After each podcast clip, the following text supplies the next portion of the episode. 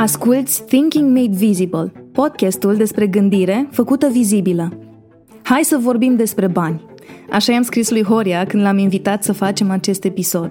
Horia Radu, invitatul meu din acest episod, este unul dintre invitații care, de fiecare dată când a fost în Thinking Made Visible, a atras atenția celor care ascultă acest podcast. Mai precis, primele două episoade, cele pe care le-am înregistrat cu el, sunt pe locul unu și doi ca număr de ascultări și sunt așa de vreo jumătate de an sau poate chiar mai mult. Nu mi-am propus anume ca acest episod să facă top trei, dar recunosc că am făcut niște glume cu el și am zis măcar să încercăm ca această conversație să fie la fel de interesantă ca primele pe care le-am avut. Eu zic că se poate și mai ales subiectul, banii, ne cam dă opțiuni pe care să croșetăm. Te invit să asculți până la final ca să descoperi și ce anume pregătește Horia în următoarea perioadă, dar și să înțelegi cum parcursul lui ca om, ca profesionist, ca bărbat, l-a adus în punctul în care este astăzi, atenție, fără să uite lecțiile pe care le-a învățat pe parcurs. Asta îmi place la Horia și felul în care face el lucrurile. Nu vorbește din cărți, vorbește din experiență pe care a pus și învățare. Sper să-ți placă această conversație. Perioada prin care trecem cu toții nu este deloc ușoară și conversațiile despre inflație și bani și criză care vine sau nu mai vine și cât de greu ne va fi, ne cam aduc multora dintre noi emoții nu neapărat plăcute. Așa că sper că acest episod măcar să îți aducă alte perspective pe care să le pui la un loc cu gândurile pe care le ai acum și să reușești să te așezi în tot ceea ce vine în perioada următoare legat de bani. Audiție plăcută!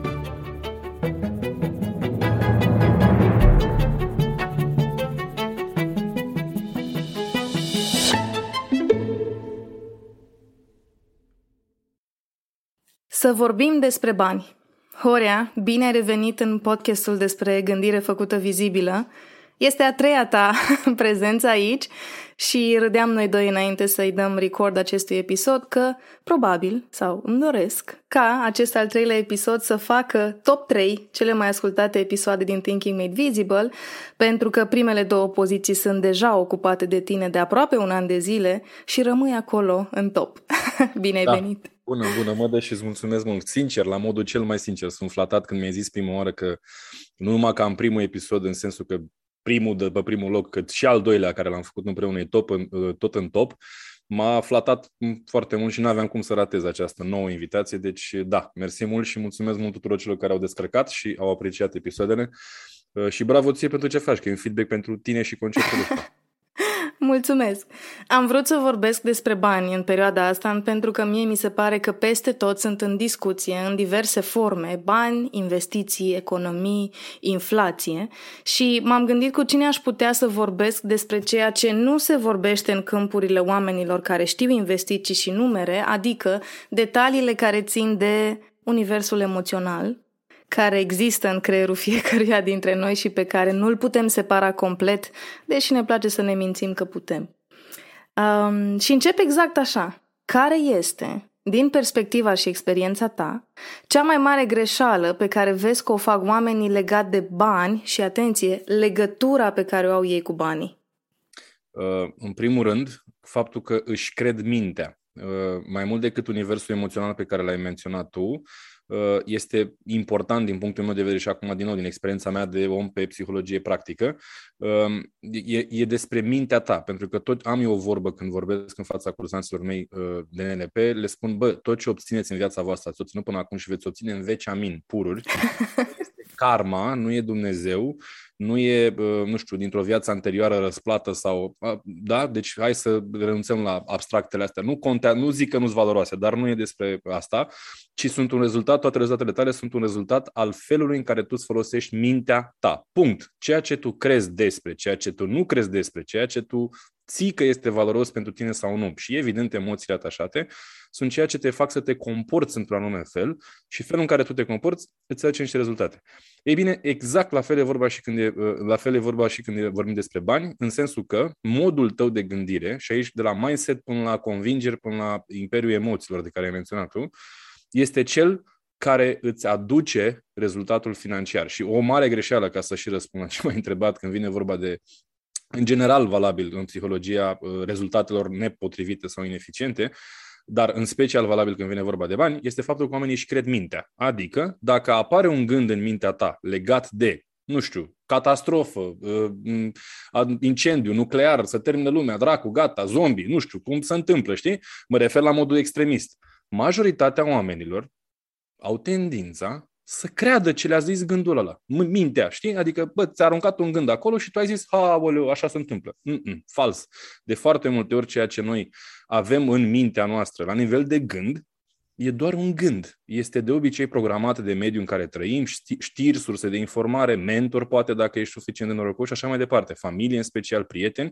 Nu este o realitate. De foarte multe ori gândul nostru despre ceva nu este o realitate a acel ceva. Și o mare eroare, când vine vorba mai ales de acest domeniu financiar, este că noi credem, cum ziceam în episodul anterior, în episodul numărul doi, credem ceva, apare o certitudine, o senzație de confort și de certitudine, că n-are cum să fie altfel, și noi acționăm pe baza acelei certitudini fără să ne o chestionăm în orice sens, să spunem, bă, dar oare e real? Despre ce gândesc eu acum poate să poate și altfel și așa mai departe. Deci, eroarea când vine vorba, din nou, în general, de rezultate nepotrivite, atunci când ai rezultate faine, bravo, continuu, înseamnă că tu folosești psihologia crezi bine. Da. Da. Când nu funcționează ceva sau e neclaritate ceva, puneți întrebări tu ție de claritate, de unde știu că este așa, cum ziceam în episoadele anterioare, și de unde poți să aflu cum e de fapt, pentru că gândul tău despre ceva nu este realitatea acelui ceva. Ok, hai să croșetăm pe ideea asta, că deja aud două, trei voci în cap, a două, trei persoane care zic, bine mă, știi? Mm-hmm. Cum adică nu e real? Adică dacă eu am citit pe net trei știri despre inflație, că o să explodeze, la jumătatea anului ăstuia o să explodeze inflația, o să fie vai și amar de noi. Mm-hmm. Cum pot să nu cred acea informație? Adică de ce n-ar fi just să zic, măi, m-am informat din trei surse și acele trei surse vorbesc toate despre această informație? N-am spus să nu crezi informația, am spus să nu-ți crezi gândul despre informație. Este o diferență wow. fantastică. Este, este ceea ce, exact ceea ce se întâmplă când vine vorba de uh, observarea propriei psihologii. Atunci când vine o informație către tine, da? Din orice fel de sursă, uh, acei, acea informație poate să fie pertinentă, obiectivă sau subiectivă, interpretată și, nu știu, uh, distorsionată. Da? Gândul tău despre acea informație, cel care îți aduce rezultatul, nu e informația în sine. Deci eu n-am spus că, de exemplu, cum ai dat exemplu cu inflația, că inflația nu e adevărat că va crește. Ba da, e realitatea asta, va crește. Însă, ce crezi tu despre, care este primul tău gând, despre faptul că crește sau a crescut și o să crească până în ceruri, da, inflația, ăla este gândul care îți va alimenta ție emoția, care va apărea ca și reacție, da, și care îți va declanșa ție comportamentul. Și aici dau două exemple ca să vezi cum reacționează doi oameni diferiți la inflație, da? Te rog. Cum am reacționat și eu și cum mi-am educat ulterior gândul legat de inflație. Prima oară când a apărut nebunia asta, că mamă, inflație, se duce dracu, puterea de cumpărare, nu știu, scade valoarea banului și așa mai departe, m-am impacientat și eu pentru că mie îmi plac banii, nu știu cum se explică. I feel you. Da, exact. Da. Iubesc la modul propriu pentru ceea ce mi oferă mie ca potențial de dezvoltare, prin faptul că pot să-i ofer, să contribui și evident să trăiesc în, într-un confort. Și atunci m-am speriat, când zic, băi, stai un pic, adică cum, de ce, știi? Și am avut o senzație, gândul meu ăsta a fost, aoleu, nu știu, n-am trecut prin asta, nu știu ce o să se întâmple, ăsta a fost gândul meu. După care, prin, evident, autoeducație, mi-am dat seama că am oameni pe care îi plătesc, atenție, și o să vorbim poate deci despre asta, pentru consiliere pe partea financiară și m-am dus către ei. Ce-am, ce-a, de ce am făcut pasul ăsta? Pentru că n-am crezut mintea mea. Mintea mea îmi spunea, aoleu, nu știu cum o să fie, probabil rău că n-am trecut prin asta.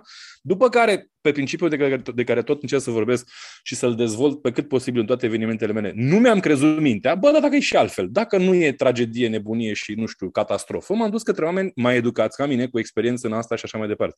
Și oamenii mi-au spus la modul unanim, da, toți pe care i-am întrebat, trei, patru, patru cred că au fost pe care i-am întrebat, mi-au spus, bă, inflația are efecte, într-adevăr, care se dau la știri. Scade puterea de cumpărare, cresc prețurile imobiliare, nebunie, gata, urât de tot, da?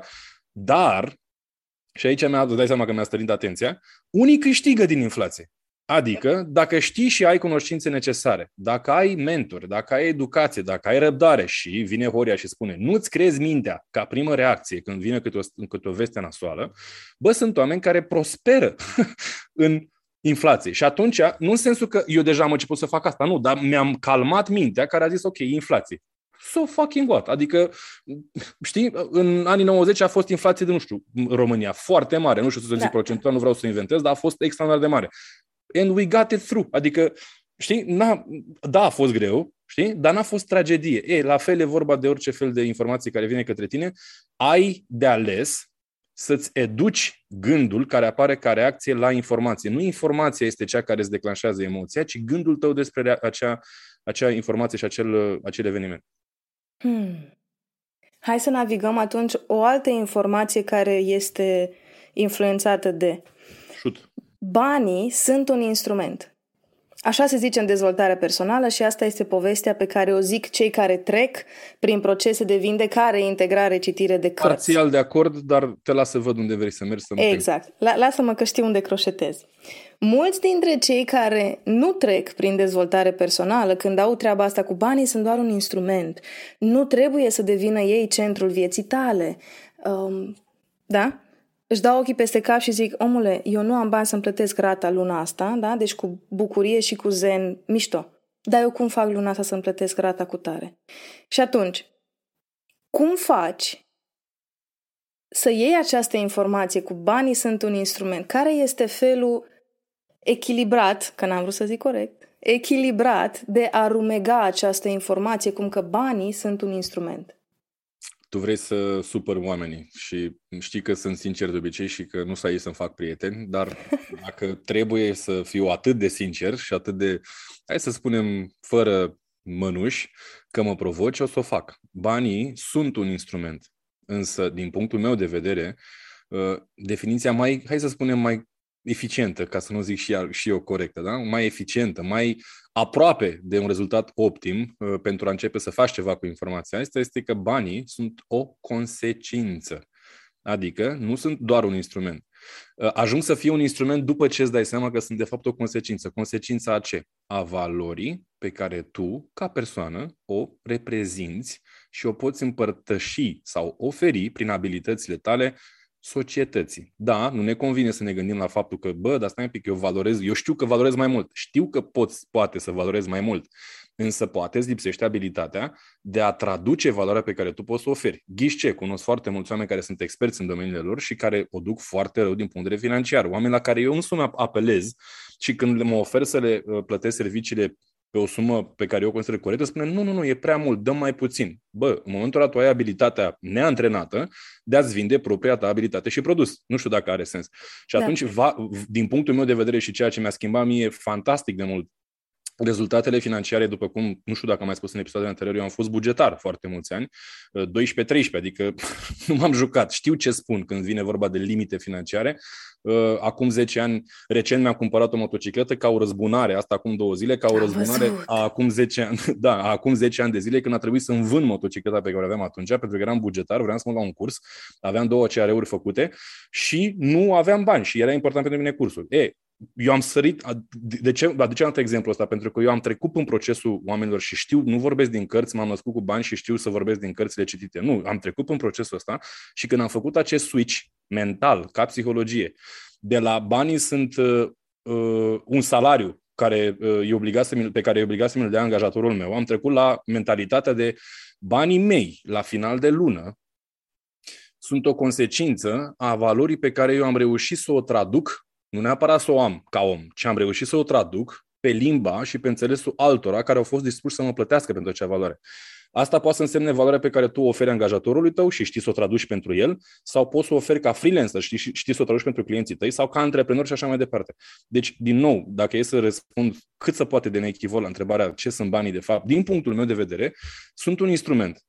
Dar mai devreme de atâta sunt o consecință și atunci când tu ai o provocare la finalul lunii și spui, bă, crește inflația, da? A crescut foarte mult și eu n-am bani sau n-aveam deja, aveam provocări și acum se și devalorizează, este un, din punctul meu de vedere, este un moment de introspecție, o invitație la introspecție legat de, ok, ce am eu de oferit, ce știu să fac, literalmente, pragmatic, nu abstract, da? Ce știu să fac, cui pot să-i ofer asta, a k a cine are nevoie de ce știu eu să fac, că degeaba știi să faci ceva, ce nu are, nu are nimeni nevoie de acel ceva. și cum fac să ajung la oamenii care au nevoie de ceea ce știu să fac. Astea sunt întrebări banale din punctul meu de vedere, indiferent unde lucrezi, la stat, da? Eu de acolo am plecat și eu mi-am pus întrebările astea când eram încă la stat, în sensul că, din nou, ca exemplu personal, am început să investesc în abilitățile mele de a face altceva decât eram antrenat și fusesem antrenat de facultate și de locul de muncă, cât eram încă la stat, adică am lucrat la stat încă aproximativ șase ani de zile, șase ani, în timpul în care eu antrenam alte abilități de care n-aveam nevoie în timpul serviciului meu la stat, adică copywriting, public speaking, vânzări, marketing, vânzări online, ținut de cursuri și așa mai departe. Toate astea n-aveam nevoie de ele în jobul meu de stat. Dar ce făceam? Le antrenam cu singurul meu scop, cu singurul meu scop de a crește valoarea a ceea ce eu pot să ofer la un moment dat celor din jurul meu. Și pentru mine, din nou, ca experiență personală, că nu vorbesc din cărți, criza din două mii opt pentru mine, care la noi a ajuns până două mii nouă două mii zece, pentru mine a fost un mega fucking wake-up call. Adică în momentul în care la noi la stat, că acum toată lumea știe că s-a întâmplat asta atunci pe vremea domnului președinte Traian Băsescu, fiei serviciu și pensia ușoară, ca să nu zic altfel, s-a trecut la epurarea sistemului de stat. Într-un fel, din punctul meu de vedere, a fost corectă ideea, pentru că și acum este supradimensionată partea de stat, dar n-a fost ok metoda prin care s-a făcut, în sensul că, evident, s-a favorizat să rămână cine trebuie să rămână și să plece cine de care n-are relații și pile. Mă rog, și eu eram un tânăr venit din facultate atunci, aveam un an de zile în, în domeniul de muncă și a trebuit să dau un test din douăzeci și cinci de întrebări. Vă spun asta pentru context, ca să vedeți de da. Când am făcut eu switch-ul legat de bani. A trebuit să dau un test de douăzeci și cinci de întrebări grilă, adică A, B, C, D, ghiși, C. De ce grilă? Pentru că puteau fi memorate de... Da. Cine trebuia să trebuia le... Trebuia să memoreze răspunsurile fără să le știe, puteau fi memorate și fără să argumenteze, să vadă vocabularul de specialitatea omului care dă testul și așa mai departe. Mă rog, adică mai obiectiv din punctul meu de vedere. Am luat testul, adică n-am avut... Eram proaspăt venit la facultate de un an de zile, eram bun în ce făceam, îmi plăcea ceea ce fac.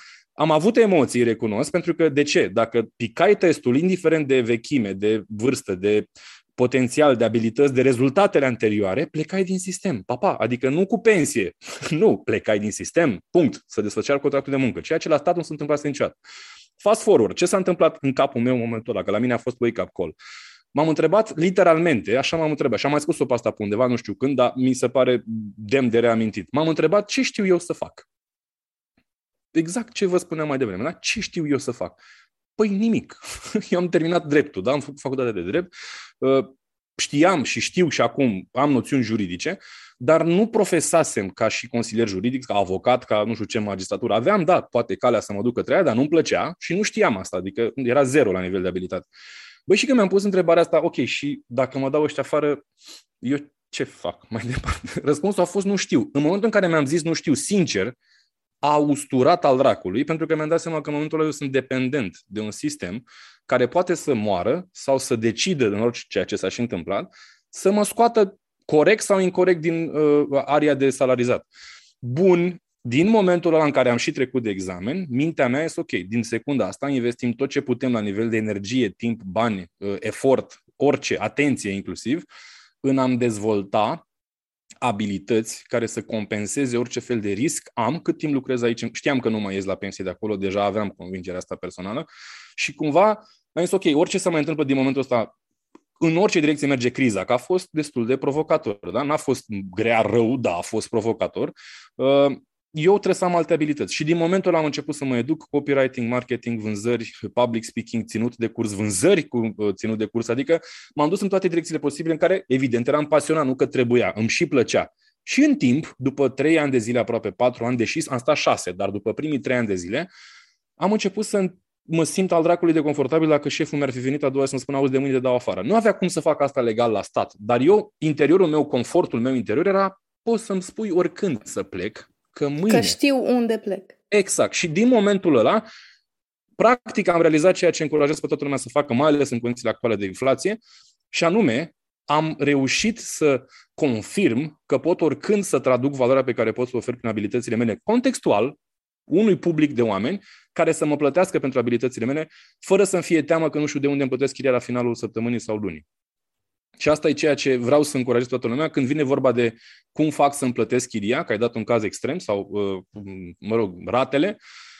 Fii sincer cu tine și întreabă-te câtă valoare ai tu de oferit prin abilități, atenție, nu prin intenție, nu prin sufletul tău bun, nu prin, da? Trăim într-o lume capitalistă, nu o să o schimbăm noi, adaptează-te sau, nu știu, du-te în calendarul ortodox cu cruce roșie și du-te acolo și tu și sfinții să nu aveți nevoie de bani, pentru că cât trăiești în lumea asta capitalistă o să ai nevoie. Întreabă-te sincer, ce valoare am și pot să ofer acum, în momentul ăsta, contra banilor pe care vreau eu să-i câștig și cât de aproape sunt de cât vreau eu să câștig și cât de departe sunt. Și când o să răspunzi sincer la întrebările astea, o să știi că e nevoie sau nu, dacă ești un uh, experimentat în sensul ăsta, să continui să te educi în ce sens? Al abilităților, nu al cunoștințelor neapărat, pentru că sunt și foarte mulți oameni în era dezvoltării personale acum, de care tot vorbim, care se îndoapă cu informații de duzină, din punctul meu de vedere, adică sună bine, te fac să te simți bine, îți dă două injecții de dopamină și serotonină în creieraș, mamă, ce optimist gândesc eu, știi? Și ce faci? Citezi dezvoltare personală. Și cu ce aplici concret? Cum o valorifici în orice sens informația asta? Păi, nu știu.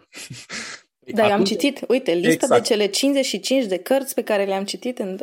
Exact. Sau am fost la nu știu câte zeci de cursuri, mai ales acum cu, cu online-ul. Băi, nu mă interesează ce vocabular ai, mă interesează ce abilități ai. Da, da, vocabularul în sine poate să fie o abilitate, pentru că ai nevoie de un, de un vocabular bogat ca să poți să comunici. Dar nu mă interesează vocabularul specific de dezvoltare personală, mă interesează rezultatele pe care le obții din procesul de dezvoltare personală. Și de asta eu sunt obsedat de rezultate și de eficiență, nu de nume frumoase, titluri și, nu știu, informații abstracte de la energiile și Mercur retrograd. Nu-mi pasă. Care e rezultatul? Ăla mă interesează. Eu sunt pe pragmatic. Asta cu dezvoltarea personală e o conversație pe care o am foarte des, pentru că dezvoltarea personală este un proces. Mm-hmm. Da? Este o consecință. Fac ceva, mut cana din stânga în dreapta și consecința este că am dezvoltat ceva. În acest caz pe mine ca persoană. Dacă nu există consecința, dezvoltarea, da? Nu se pune că ai făcut-o. Adică nu se pune doar pentru că ai făcut niște acțiuni. Și fac paralela asta și între fapt, ceea ce ai zis tu, banii sunt într-adevăr și un instrument, dar îmi place mai mult chestia asta cu uh, sunt o consecință. Pentru că următoarea mea întrebare era, există o cale mai echilibrată de a explica ce trebuie să faci ca să ai o relație mai bună cu banii? Și acum reformulez întrebarea pe care o scrisesem înainte să, să mă văd cu tine, pentru că îmi dau seama că nu e neapărat despre a echilibra relația cu banii, dacă ei sunt o consecință, pentru că în orice ecuație tu, dacă vrei să modifici rezultatul, modifici variabilele. Corect. Și atunci, practic, noi ce avem de reașezat în mintea noastră, și te întreb, este perspectiva despre ce îmi aduce bani? Uh, nu numai, este o componentă, este jumate de uh, proces, face parte inclusiv din uh, procesul tău interior și anume emoțional și uh, psihologic despre ceea ce înseamnă bani. Uh, sunt două, din punctul meu de vedere, sunt două componente când vine vorba de efectul, de consecința ceea, ceea ce înseamnă bani în viața noastră și anume deja una am vorbit despre așa anume abilitățile pe care le am de a oferi și valoarea pe care o am de oferit în cel, celor din jurul meu și a traduce pe mintea lor, pe limba lor, pe nevoile lor dacă e nevoie ceea ce am de oferit. Asta e o parte din uh, rezultat. Uh, și prima parte, dacă e să spun, sau una, cealaltă parte, nu contează ordinea, este uh, lumea ta psihoemoțională când vine vorba de conceptul de bani. Pentru că conceptul de bani este unul extrem de abstract și noi ca și copii, când am crescut în mediul în care am crescut fiecare, nu am știut ce înseamnă banii la nivel de uh, explicații. Noi observam doar că sunt discuții despre bani în casă, că banii sunt ceva ceea ce e de dorit, dar de obicei creează probleme, pentru că nu erau niciodată suficienți. Și în momentul în care trăiești într-un mediu, eu așa am trăit, deci mă dau din nou exemplu personal, într-un mediu în care banii sunt necesari, dar sunt și uh, mereu blamați, că ori nu sunt suficient de mulți, ori dacă cumva ai prea mulți, ești corupt și uh, golan și ai furat și, da, convingeri care s-auzeau și s-au și acum în mediul din jurul nostru. În momentul ăla, lumea ta interioară, psihoemoțional, legat de conceptul de bani, uh, nu te va ajuta, pentru că vei atașa de conceptul de bani, în loc să atașezi valoarea lor, adică că sunt un instrument, că sunt o consecință, că sunt necesari, că uh, aduc îți confort. Folosesc. Și... Exact. Da. Tu vei atașa emoțional uh, angoasă, uh, reticență, poate disconfort. Uh... Eu din cauza banilor n-am primit aia și ailaltă exact. De fiecare dată când întrebam. Exact. Pot să mă duc în tabără? Nu, că n-avem bani. Exact. Și ori fi banii ăștia, că din cauza lor eu nu primesc ce-mi doresc. Exact. Uh-huh. Și asta este cealaltă jumătate a paharului, ca să zic așa, când vine vorba de prosperitate financiară, și anume convingerile și emoțiile atașate de tine, de cele mai multe ori cumva timpuriu, acum mult timp, de conceptul de bani, care din nou este unul extrem de abstract. Știu o fază de la un prieten bun de-al meu care a fost de față, deci din nou este, nu este a mea poveste, este a lui, dar mi s-a părut genial. A fost de față la un moment dat când niște copilași au, primit, au venit în vizită la rudele lor, da? Da. Din scurt, nu erau anunțați că vor veni, de Crăciun. Și pentru că ceilalți copii din acea casă aveau deja cadouri sub brad, pentru că se știa de ei că spun zonă, și ăștia au venit în vizită, cu tot dragul, au fost primiți toți, familia, că na, s-au reîntregit. Dar a fost din scurt, n-a fost anunțat cu zi, două înainte, gen. Copilașii acestei familii care au venit în vizită n-avea cadourile sub brad, că n-au anunțat din scurt, știi? Și bunicul uh, comun, da, al nepoților de acolo, uh, ce a vrut să facă? A vrut să compenseze cadourile pe care nepoții dintâi care locuiau acolo i-au primit sub brad prin bacnotă de bani către copii, copii care aveau trei-cinci anișori, da? Da. Cei care veniseră în vizită. Au început instant să plângă, deși bancnota era de două sute de lei sau ceva de genul ăsta, era o bancnotă destul de... Boss, e un cadou bun. Exact, era mare, știi, pentru... și asta e de acum câțiva ani. Da. Au început să plângă instant și să spună bunicul nu mă iubește. Oh. Pentru că pentru ei, acea bancnotă cu acea cifră nu însemna nimic dacă nu era o mașinuță, o păpușă sau... Ce înseamnă asta? Noi la nivel de copilărie, din nou, psihoemoțional, fără vină, este doar natura noastră, nu înțelegem banii. Nu înțelegem, și nici ca oameni mari, nici ca adulți nu înțelegem, pentru că sunt foarte abstracți. Majoritatea dintre noi înțeleg banii ca cifre. Mm-mm. Banii uh-huh. sunt un concept abstract, după cum tot vorbim de jumătate de oră. Copiii au reacționat la mesajul pe care, pe care ei îl transmit. Exact, mm. despre bani, nu la ce însemna de fapt gestul bunicului care a oferit o bancnotă de două sute de lei.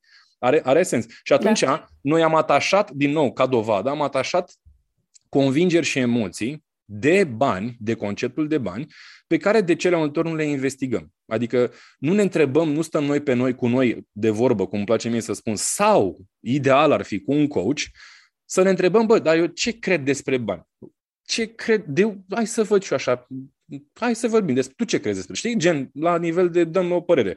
Și în momentul în care vorbești cu cineva care știe să te asculte și știe să sesizeze incongruențe, inadvertențe sau să spună o întrebare de clarificare, o să sesizezi, e valabil în orice domeniu, dar vorbim de bani acum, o să sesizezi că ai convingeri care, de cele mai multe ori, nu sunt realitate, sunt păreri. păreri împrumutate sau reguli luate de la alții, care nu mai sunt valabile. Și îți dau exemplu super clasic, banii sunt ochiul dracului. Mm. Bă, nu știu cum să explic, dacă banii sunt ochiul dracului, sunt ochi frumoși, nu știu cum. Acum sunt abodnici religioși. O să, o să zic bloc.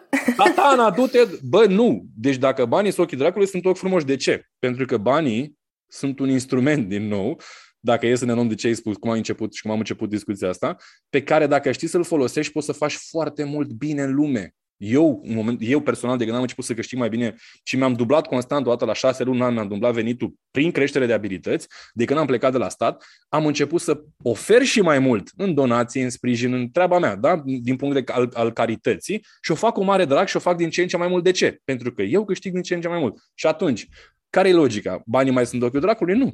Este intenția din spatele instrumentului care face să fie instrumentul, să spunem, folosit nepotrivit, ineficient sau dureros. La fel ca și la bisturiu, da? Poți să tai un om în sala de operație să-l faci bine sau poți să tai un om pe stradă să-i faci un rău, să-l ataci. Este același instrument. Intenția ta face diferența. Hai atunci să intrăm în detalii exact și evident că se va împărți în două. Să vorbim exact despre aceste um, convingeri sau cum arată universul emoțional uh, al oamenilor din cele cel puțin două categorii. Ce își spun oamenii care au bani, fac ușor bani, îi păstrează ușor și știu să-i și investească? Ce își spun ei despre bani? Majoritatea dintre ei iubesc banii, dar nu la modul de... Um... trebuie să am bani pentru că doar banii sunt singurul scop în viață. Există și categoria asta de oameni, cunosc, da. Am în cercul meu social. Uh, nu înseamnă că dacă au convingerea asta nu o să facă bani. Nu, înseamnă că o să facă bani și nu o să fie fericiți, că este altă discuție mm. și aici. Știi, o să ajungă să facă bani și nu o să fie fericiți. Dar ei, majoritatea, să luăm pe aia echilibrați, da? Da. Despre bani gândesc uh, numai lucruri bune, la modul că sunt uh, buni de avut, uh, sunt o unealtă eficientă, uh, sunt uh, un factor al valorii pe care îl oferă celor din jur și sunt îndrăgostiți de conceptul de bani la modul opus față de cei care nu fac asta, în sensul că nu sunt prosperi financiar, care simt, de cele mai multe ori, ca să fac o comparație, frică legată de bani. Și îți dau un exemplu. Eu personal, când am trecut prin același și trec în continuare prin același proces, dar cu alte sume. Dar acum, când eram la stat, acum mulți ani, am ținut un curs uh, meritat, promovat de mine, învățat, din nou, cu abilitățile mele proaspăt învățate. Am scris o pagină de vânzare, am compus un curs, am, deci am, eram extaziat de procesul în sine și evident scopul final era să fac și bani, pentru că investim foarte, mult bani, foarte mulți bani în mine până atunci. Și am făcut, țin minte, salariul meu de atunci, ca bugetar, într-o zi. Băi, am plecat din sala de curs, că mulți mi-a achitaseră cu cardul și mulți au venit, au venit să achite rest de plată, știi? Da. Și veniseră cu restul de bani cash, că așa era acum opt ani, nouă ani când am făcut eu asta, știi? Adică nu prea mai era, puțini erau interesați cu cardul, da. Mă rog, în fine. Băi, am plecat cu portofelul plin de bagnote de cincizeci de lei și de o sută de lei. Nu mi se închidea portofelul și aici nu, nu zic la nivel de laudă, zic la nivel de consecință. Deci nu aveam cum. Erau douăzeci de oameni în sală, douăzeci de oameni ori rest de plată, s-a strâns o sumă. Da. Băi, eram panicat, Mădălina, și eram panicat nu că, nu că nu meritam, meritam, știam că am făcut și a ieșit extraordinar evenimentul și și acum am rămas amic de, de atunci, de la faza aia cu mulți dintre care m-au fost în sală, dar eu eram panicat. De ce? Pentru că eram antrenat de mediu, de propriile mele convingeri, de propriul meu dialog interior să-mi fie frică de bani. Asta ce înseamnă? Avem un termostat, toată lumea din dezvoltare personală știe deja conceptul ăsta, dar puțin, puțin îl înțeleg. Da? Da. Avem un termostat psihologic, în mod evident, care odată ce temperatura crește, da? Adică sursa de bani, să spunem, venitul nostru crește, are tendința să se autoregleze. În ce sens? Să revină la homeostază, să revină la punctul de echilibru setat, nu contează de cine și cum. Asta ce însemnând? Renunțăm sau pierdem bani, adică îi cheltuim sau îi luăm amenzi, te fură, luăm amenzi, se întâmplă ceva. Pentru că nu ne simțim confortabil cu un anumit uh, nivel de venit financiar. Ironic, majoritatea celor care vor să câștige mai mulți bani, dacă i-ar avea în mână, majoritatea, nu toți, da? Dacă i-ar avea în mână, câștigați pe merit, nu la loto, câștigați, da? Din orice fel de sursă, ar simți, primul lucru pe care l-ar simți ar fi disconfort față de acea uh, sumă de bani, nu uh, ușurare, satisfacție bucurie. sau bucurie sau recunoștință. Spre deosebire de cei care sunt eficienți în prosperitate financiară, care simt confort când vine vorba de bani, din sume din ce în ce mai mari. Da? Deci ei se simt confortabil făcând bani. Prin urmare, pe limba subconștientului nostru, chiar aseară țineam un workshop pe, pe, pe tema subconștientului și vreau să punctez și aici că limba, una din limbile principale, care mai multe, din căile principale de comunicare, poftim, cu propriul nostru subconștient, sunt emoțiile noastre. În ce sens? Emoțiile pe care eu le simt atunci când vreau sau vorbesc despre ceva ce îmi doresc să am, îi spun propriul meu subconștient că acel ceva merită să mă sprijine să-l obțin sau nu. Și acum mai fac o paranteză. Dacă încă nu ești convins că ai un subconștient, nu, nu-i bine să asculți acest podcast. Este dovedit, e testat, s-au scris cărți, experimente și ce vrei tu, că avem o minte conștientă și o minte subconștientă, ambele super valoroase, dar cu legi diferite, legi uh, psihologice diferite. Ei bine, emoțiile atașate de ceea ce tu spui că vrei să obții, dar ai o emoție atașată negativă și îți dau un exemplu uh, exact legat de bani. Da? Spui că vrei mai mulți bani, dar ți-e teamă de bani pentru că undeva, cândva, undeva în copilăria ta ai atașat emoție de, nu știu, ceartă, scandal, agresivitate legat de bani. Tu vei vrea să obții conștient banii, dar emoția ta atașată este de negativism. Sau, îți mai dau un exemplu, mulți, foarte mulți oameni vorbesc în, și să-mi spună și cei care ascultă acum aceste, aceste vorbe, dacă am dreptate sau nu, să-mi dea un mesaj sau să lasă un mesaj, un comentariu pe unde pot și pe unde te găsesc sau mă găsesc, că sunt foarte curios. Dacă au folosit vreodată următoarea propoziție legat de ceva ce admirau teoretic, da, la altcineva, dar spunea următoarea propoziție. Ai o voce de invidiat. Ai o mașină, whatever, de invidiat. Uh, ai o stare financiară, dacă vrei, de invidiat. Băi, în momentul în care spui e de invidiat ceea ce tu ai și eu n-am, de fapt ceea ce tu simți ca o consecință a acestei atitudini nu este admirație, este ciudă, este ciudă, este frustrare, este disconfort. Ce îi spui tu propriul tău subconștient când vorbești despre ceva ce aparent admiri? Bani, soție frumoasă, soț frumos, cuplu, casă, mașină, copii faini, nu știu ce admiri tu, ce vorbești, da? Tu îi spui omului sau în mintea ta de obicei, în dialogul tău interior, e de, e de invidiat. De fapt, ce, ce spui și transmis subconștientului tău este eu nu vreau asta, pentru că uite cât de nasol mă simt doar privind asta. Pentru că invidia nu este o emoție care să înalțe pe nimeni. Absolut, dar noi suntem educați să vorbim, inclusiv la televizor am auzit asta, la un concurs de ăsta de voci. Ai o voce de invidia, invidia, spunea juratul. Și eu mă gândeam, bă, cum ar fi să aibă voce de admirat? Adică... Și mai există o diferență foarte fină între admir ceva și apreciez. Absolut, complet. Mi-a zis, da, am, am lucrat cu cineva... Pentru că tu știi că vindecarea când te duci pe drum nu se gata veci. Um, și lucram cu cineva care mă ajută pe partea asta de vindecat niște blocaje ale mele, care zicea, mă, dă, tu Bravo. Te admiri pe tine legat de ceea ce ai reușit, pentru că abia acum, la treizeci și unu de ani, m-am uitat înapoi să zic să îmi bag piciorul, eu chiar am reușit multe lucruri. Bravo. Dar, repet, după terapie multă, da? Um, și a zis așa, tu te admiri pe tine, dar nu te apreciezi pe tine. Mhm. Și eram, uh, bună, wait, bună. What? M-am bună. Mai pus două, trei întrebări, am dat-o într-un plâns din ăla în care am zis, da, eu n-am fost învățată să apreciez, pentru că să te apreciezi pe tine este, și vine o altă frază care e peste tot, lauda de sine nu miroasea bine. Bravo. Și dacă tu îmi spui asta, nici măcar cu mine închisă în cameră, nu pot să zic, mamă, cât de tare sunt.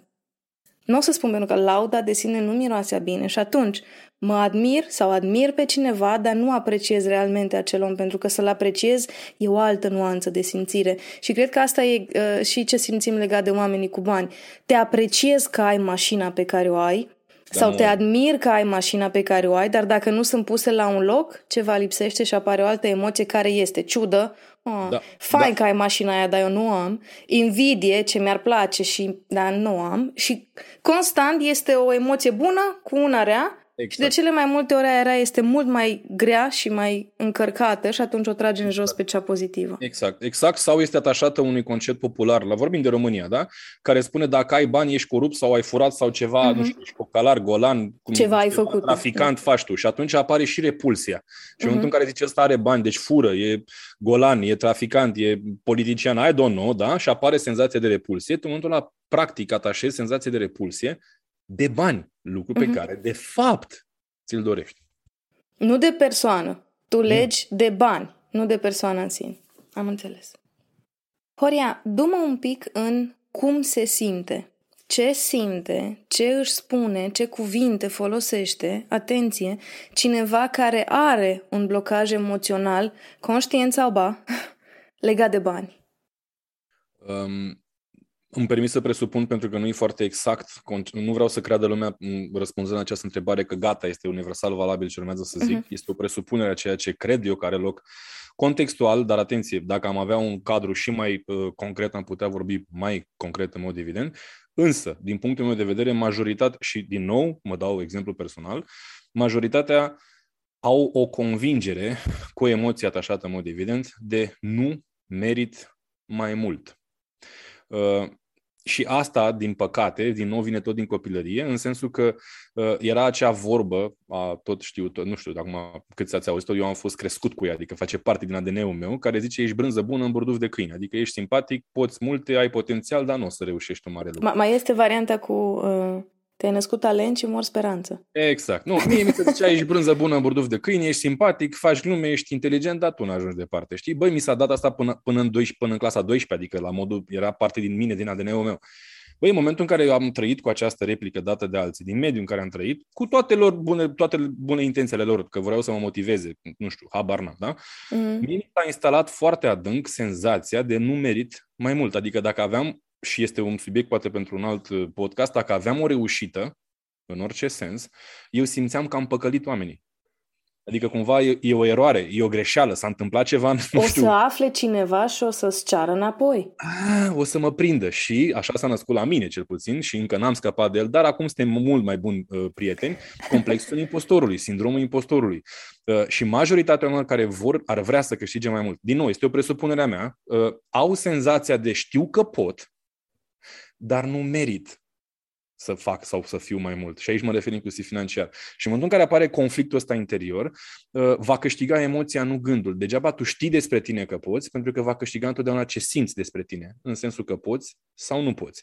Și mai este o convingere, dacă este nu merit mai mult, uneori, chiar dacă știi, sau mă rog, prima categorie este adresată celor care știu că pot mai mult, dar nu merită mai mult, este a doua categorie a celor care nu numai că nu merită mai mult, dar ei sunt și convinși că nu pot mai mult. Adică nici măcar nu încearcă sau nici măcar nu și-au pus întrebarea bă, este asta tot orice, este asta tot ce pot să fac? Pentru că de cele mai multe ori, dragilor, răspunsul este nu, nu este tot ce pot să faci. Și îți dau un exemplu, un citat superb din punctul meu de vedere, care pe mine mă ghidează de mulți ani, n-am știut că el l-a zis, l-am aflat și eu acum trei luni, șase luni de zile, de la Brian Tracy, care are o vârstă venerabilă, deci nu știu, dacă are o sută de ani imediat, habar n-am, dar nu, chiar are, dai pe aproape. E genial, în primul rând, ce a făcut până la vârsta asta și ce poate să facă încă, deși are o etate, adică ar, ai putea să zici, băi, senil, nu mai bag în seamă. Băi, și-a dat o dumă acum câțiva ani, adică la o vârstă venerabilă, care spunea ceva de genul și mie mi-a rămas de atunci, dar o aveam deja, nu știam că de la el, care spune în felul următor: ești la o abilitate distanță să-ți dublezi venitul. Întotdeauna ești la o abilitate distanță să-ți dublezi venitul. Mamă, mi-a stat mintea, zic, poftim, adică, și am început să calculez din trecutul meu ce am făcut eu ca să-mi, ca să-mi schimb percepția și, mă rog, rezultatele de, de, ale venitului financiar. Ce abilități ai adăugat? Bravo. În ce știi să faci. Bravo. Apropo de exemplu de care ți-am dat la stat. Și am început, ți-am spus, să mă gândesc, păi, eu când am început să uh, câștig mai mult, ce am refăcut? Păi, copywriting. Am învățat să scriu astfel încât să captez atenția oamenilor prin scris. Unde am făcut asta? Pe profilul de Facebook. Adică nu m-a angajat nimeni să fac asta. Am început să scriu pe, pe profilul meu de Facebook. După aia ce am mai adăugat? Păi am adăugat public speaking-ul. Mm, în condiții în care eu sunt un timid introvertit extrem, adică eu și acum când vorbesc cu tine, eu am o ușoară anxietate de expunere pentru că nu sunt nativ carismatic și extrovertit, eu nu sunt pe cluburi, în cluburi pe cuburi și dau, nu, eu sunt, eu sunt introvertit, timid extrem, sunt mândru că sunt așa, sunt foarte mulțumit că sunt așa, dar am antrenat abilități care mă fac să par de la distanță extrovertit. Deci încă o abilitate pe care am antrenat-o a fost cea de carismă, de extroversie și de comunicare, pe lângă cea de copywriting, de public speaking și așa mai departe. Băi, într-adevăr, să știi că mi-am dat seama de câte ori mi-am antrenat o abilitate nouă și acum sunt în curs de a antrena altele, chiar și acum și o să o fac în tot restul vieții, băi, venitul meu aproape întotdeauna s-a dublat. Aproape întotdeauna. Și în momentul în care tu ai despre tine convingerea, ca să leg cu ce am început să spun, că tu nu poți, că nu poți mai mult, nu mai zic că nu meriți, dar nici măcar nu poți mai mult, ce faci de fapt este că îți refuzi dreptul, conform acestui citat, dacă nici ăsta nu știe ce să spună, nu știu ce, pe cine să mai crezi, care zice că întotdeauna ești la o abilitate distanță de a, de a-ți dubla venitul. Și dacă te gândești un pic, majoritatea oamenilor pe care personal îi cunoști și știi și tu că de mulți suntem, pe mulți îi cunoaștem amândoi, au ajuns să aibă succes în carieră și în prosperitate financiară, adăugând abilități, nu prin karma, nu prin noroc, nu prin, nu știu, au avut agent bun de vânzări, nu, au fost propriile lor abilități, și la tine sunt sigur că e valabil, care te-au dus și ne-au dus pe toți la următorul nivel de venit financiar. E un om care are provocări financiare, nici măcar nu își pune problema de abilități, pentru că el este convins că nu poate. Unul la mână și doi la mână, pentru că nu se face legătura între o abilitate în plus are ca și consecință bani în plus. Exact. De multe ori e invers. Trebuie să am bani ca să dezvolt o abilitate. Păi da, mă, da, da. Ca să vin în cursul tău de, nu știu, făcut campanii de marketing, adică să învăț această abilitate eu ca marketer, trebuie să plătesc și eu nu am acei bani. În majoritatea contextelor în care asta e povestea, întrebarea mea este: sigur e despre bani? Că dacă nu e despre bani, eu îți găsesc soluții. Dacă eu îți găsesc o soluție legată de bani, te bagi, apoi nu, că știi că de fapt că n-am exact timp, că ok, deci don't, știi, un fel de don't use it dacă nu iese pe bune real. Și ăsta exact. E un test inclusiv pentru mine, n-am chef să fac aia. Păi că mă costă bani și că e pe bune despre bani? Și în foarte puține contexte, evident în cele extreme a fost despre bani, dar în chestii mai mici, de mers în stânga, făcut aia, lucrat la respectivul lucru, văzut cu nu știu cine, nu era legătură despre bani. Și când am renunțat să zic poezia că justificarea ține de bani, s-a schimbat energia și mai mult asumarea mea de sine. Pentru că mulți dintre noi folosim lipsa banilor ca, ca o scuză. o scuză. Absolut. Absolut. Complet de acord. Și este și motivul pentru care le zic tuturor celor care îmi scriu și mie și îmi spun, nu, într-adevăr nu este domeniul meu de specialitate, dar eu mă ocup cu psihologia practică a dezvoltării personale, da. Nu doar dezvoltarea personală, dar psihologia practică, adică din nou eficiență și rezultate, și uneori ating și subiectul ăsta. Și vin și îmi scriu oamenii, bă, știi, vreau să cresc, ce am de făcut? Simplu. Întreabă-te, puneți pe listă ce știi să faci, exact ce am zis mai devreme, ce știu să fac, cât din ce știu să fac e valoros pentru alții și trei, cum ajung la cei alții. Astea sunt primele trei întrebări pe care, dacă, dacă tu ești sincer cu tine și zici, bă, nu știu să fac multe, sau din ce știu să fac nu sunt valoroase pentru alții, sau sunt valoroase pentru alții, dar nu știu în ce direcție să mă duc, here you go. Astea sunt cele trei abilități pe care le ai în momentul ăsta de dezvoltat, indiferent pe ce nivel te afli. Și the good news, și nu o zic doar eu, o zice o zic alții, guru, eu sunt anti-guru, eu fac tot ce pot, dar oamenii să nu depindă de mine, să nu vină la mine constant, să rezolv repede, la modul să obțină constant rezultate și să plece în viața lor. De ce? Pentru că așa câștig eu mai bine și îmi vin mai mulți clienți prin recomandare, în sensul că, bă, Horia nu te ține lângă el treizeci de ani să îl prea slăvești. Nu vreau asta, eu sunt anti-guru complet, din punctul ăsta de vedere. Și așa... Păi nu, dar așa gândesc din nou, la nivel de eficiență. Bine, nu-i ziceam anti-guru, dar într-adevăr am și clienți care zic, ok, s-au împlinit cele șase luni, știm ce avem de făcut pe doi ani înainte, ne simțim prost, dar nu mai avem ce să... Asta era planul, nu? Adică eu nu vreau să mă leg cu cordonul umbilical de voi cinci ani.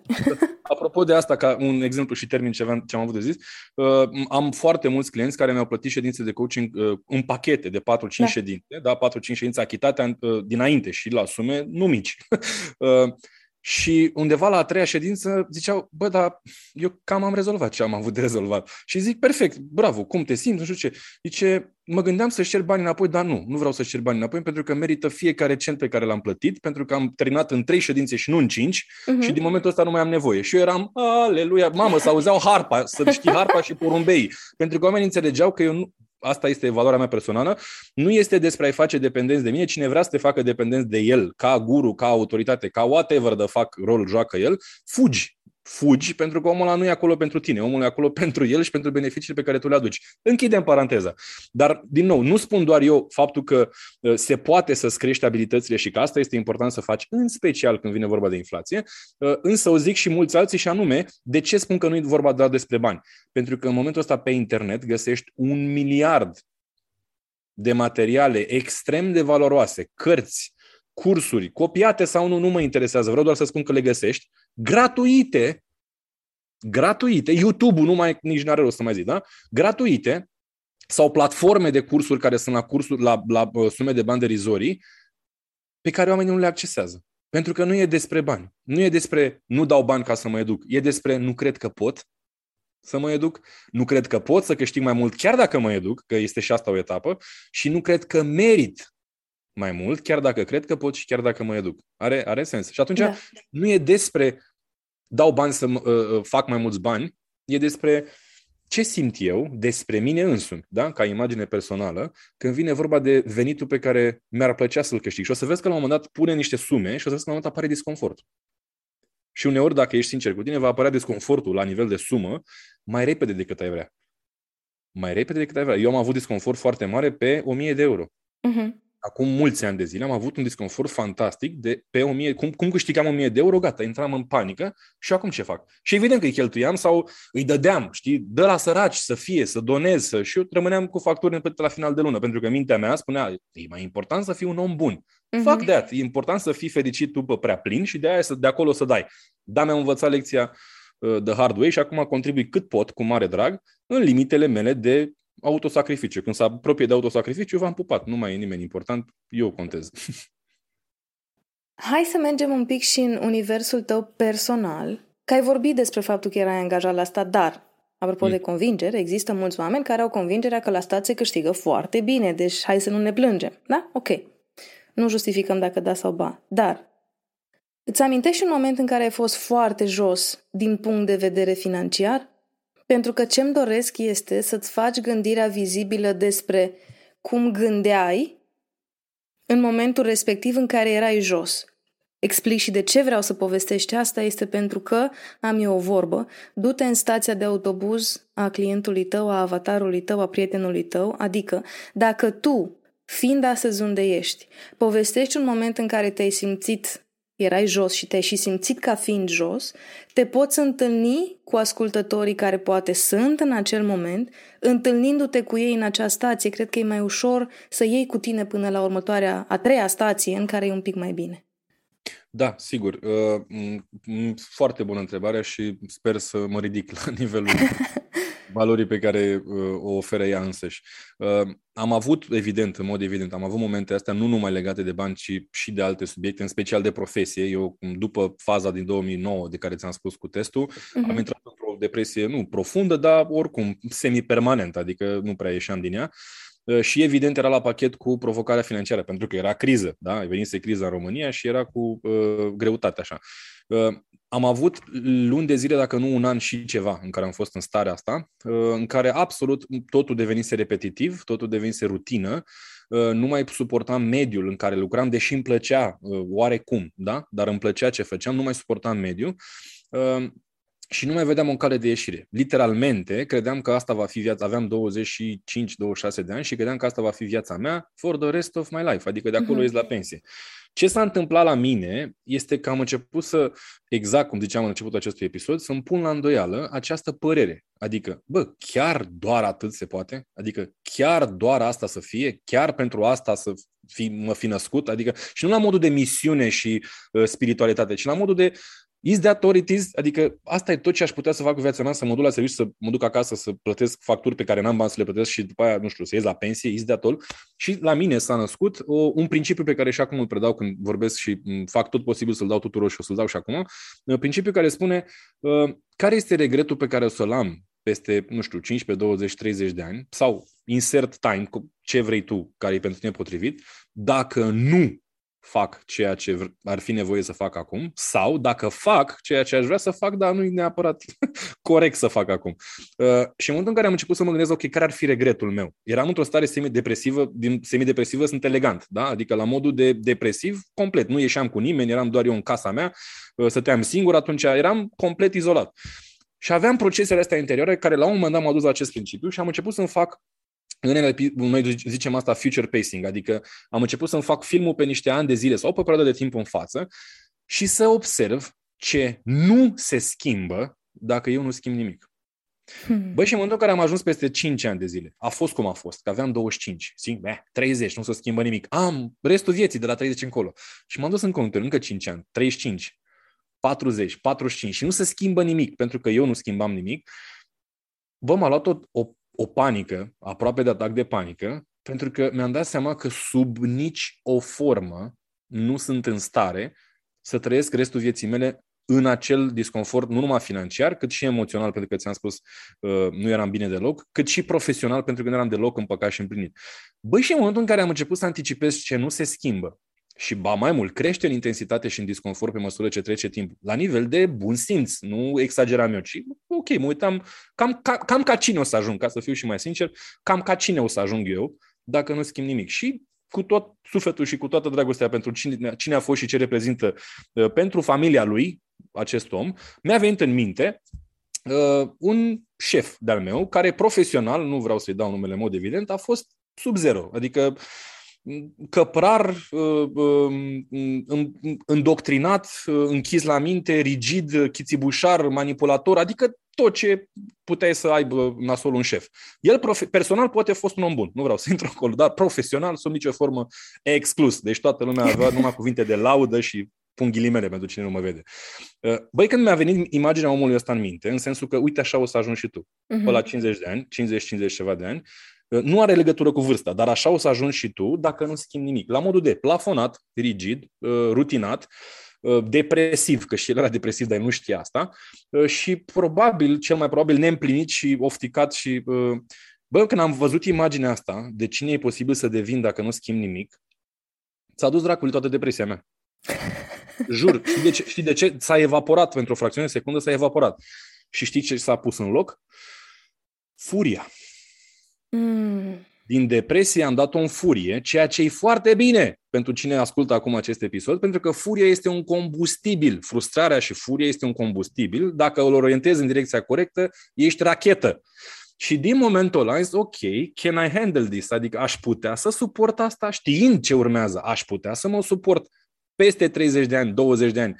Că am știut că urmează asta și n-am făcut nimic, adică m-am dus la finalul vieții, literalmente, la finalul vieții, zic, bă, aș putea să-mi dau un self high five, că am știut ce urmează și n-am făcut nimic, fuck that, nu, mi-aș da un bitch slap, la modul efectiv, cel puțin un bitch slap, pentru faptul că știam ce urmează și n-am schimbat nimic. E, din ziua aia, din momentul ăla, am început să fiu frustrat și furios și mai puțin deprimat și am început să acționez, pentru că furia, din nou, cum spuneam, este un combustibil, am început să acționez cu ciudă, cu frustrare. Nu e corect, nu, e, nu, re, nu recomand. Nu-i sănătos. Da. Nu-i sănătos pe termen lung, că te, da. te consumă și asta. Bă, da, trei luni, șase luni de zile, eu am fost rachetă, adică veneam de la muncă, din ture de doisprezece, paisprezece, șaisprezece, optsprezece ore uneori, că aveam un serviciu, să spunem așa, provocator, uh, Veneam acasă, dormeam trei ore și mă trezeam și învățam copywriting, marketing, postări pe Facebook, mă duceam la cursuri, zburam, schimbam, stăteam în Sighetul Marmației atunci, conduceam până în Cluj, din Cluj luam avionul până în București ca să mă duc la un curs de weekend, plecam din București duminică seara, ajungeam în Cluj duminică noapte, luam mașina din aeroport, conduceam până la Sighetul Marmației și a doua dimineață luni intram la muncă. Și nu simțeam efort. Adică dacă mă întreba cei din jurul meu, bă, dar cum nu pot să faci asta? Simplu. Eram motivat de nu cumva să se întâmple ceea ce am anticipat eu că se întâmplă, dacă nu schimb nimic. Și mm. în momentul ăla, eu am, am ieșit din depresie și din stare emoțională uh, nasoală la modul total, nu numai financiar. Financiar era o latură, că vroiam să mă duc la cursuri, după cum spuneam mai devreme, pe care nu mi le permiteam. A trebuit să-mi vând motocicleta, la care eram super pasionat, ca să mă duc la un curs. Adică atât de, atât de at- ahtiat eram după evoluție. Asta a fost, de fapt, uh, conștientizarea mea, că dacă eu nu evoluez, nu se schimbă în mod evident nimic și atunci absolut tot ce era contra evoluției mele, inclusiv motocicleta în acel moment, pentru că degeaba aveam motocicletă dacă eram depresiv, uh-huh. am dat-o. Am dat-o, am vândut-o, am rezbunat-o acum, acum două zile am și adus-o în Cluj și sunt foarte mulțumit și abia aștept să iasă numerele, dar nu despre asta era vorba. Așa am ieșit eu din acel moment și este ceva ce fac cu toți clienții mei, în special, mai puțin de coaching, nu prea mai lucrez în științe de coaching, îmi place mai mult să lucrez cu mai mulți oameni deodată, dar uneori fac și asta și uh, cu drag, dar în toate contextele în care sunt în fața oamenilor, îi învăț și de multe ori pun sare pe rană. Să simtă regretul, să anticipeze regretul, nu peste o lună, peste trei, cinci, șapte, zece ani, a regretul ca o consecință a ceea ce ar fi putut să facă și n-au făcut. Și în momentul ăla, regretul, când îl simți pregnant și te îmbibi cu el efectiv și spui, bă, au trecut cincisprezece ani din viața mea și eu sunt fix la fel, sau tot acolo, sau mai rău, don't mm-hmm. care, da? Și simți oftica aia. Bă, regretul cântărește, e și o vorbă, regretul cântărește, disciplina cântărește grame, regretul cântărește tone. E reală. E reală. În momentul în care eu mi-am dat seama că regretul e ceva ce nu vreau să simt vreodată, mă refer la intensitatea aia, că toți avem regrete, e altă discuție, am devenit extrem de disciplinat pe ceea ce aveam nevoie să fac ca să-mi schimb rezultatele, că despre asta este vorba. Și în momentul în care am început să fiu disciplinat, și atenție, fără, ata- fără atașamentul de rezultat a doua zi, că și aici mm-hmm. o altă discuție. Eu știam, mi-am dat termen șase luni, un an. Adică am fost foarte... Asta pentru primul rezultat, șase luni, un an, după care mi-am dat termen de trei ani pentru uh, independență de serviciu. Adică mm-hmm. n-am fost nebun. O lună, gata, dau eu peste cap lumea. Nu, din nou, la nivel de bun simț. Disciplina, asumare pe termen lung, minim șase luni, un an, și o direcție corectă, că da, este un ingredient, poți să fii disciplinat și asumat dacă n-ai direcția corectă, iar direcția corectă de unde vine? Din mentoring, coaching și așa mai departe, adică de la cineva care a trecut un proces, face toată diferența, indiferent de momentul în care ești în, acest, în această secundă. Și ca alternativă pe care eu n-am avut-o, o recomand în momentul ăsta că o știu, dar am trecut prin ea ulterior, dar atunci n-am avut-o, întotdeauna când ești într-o stare depresivă, cum ziceai tu, mă, da? Când vine vorba de orice fel de subiect, indiferent că vorbim de financiar sau nu, din punctul meu de vedere, mana cerească în momentul ăsta societății este psihoterapia. Deci psihoterapia și coaching-ul dacă e emoțional sau un mentor care știe să spună întrebări să te deblocheze. Nu este, este o convingere complet idiotă că e nevoie să treci prin orice fel de provocare a vieții tale singur. Nu, nu este adevărat. Trăim într-o lume în care oamenii deja, mulți, sunt foarte mulți profesioniști, psihoterapeuți sau nu. Eu recomand psihoterapia că am prieteni psihoterapeuți, psihologi și mulți în echipă am oameni care sunt psihoterapeuți, mulți la formarea cărora am contribuit cu mare drag și cu mândrie și știu ce pot să facă și văd ce rezultate obțin cu oamenii din jurul lor și cu clienții lor. Este un mega moment de turnură în momentul ăsta pentru cei care știu să zică am nevoie de sprijin. Băi, când zici am nevoie de sprijin, nu trebuie să treci prin ce am trecut eu acum zece ani, după cum ți-am dat exemplul ăsta. E nevoie doar să-ți asumi că te dai un telefon și, din fericire, sunt un milion de variante bune și profesioniste. Bun, o să fac aici o paranteză înainte să trec la următoarea mea întrebare. Ai zis așa, psihoterapeuți care și lucrează cu tine și contribuie la dezvoltarea lor. Da. Punct.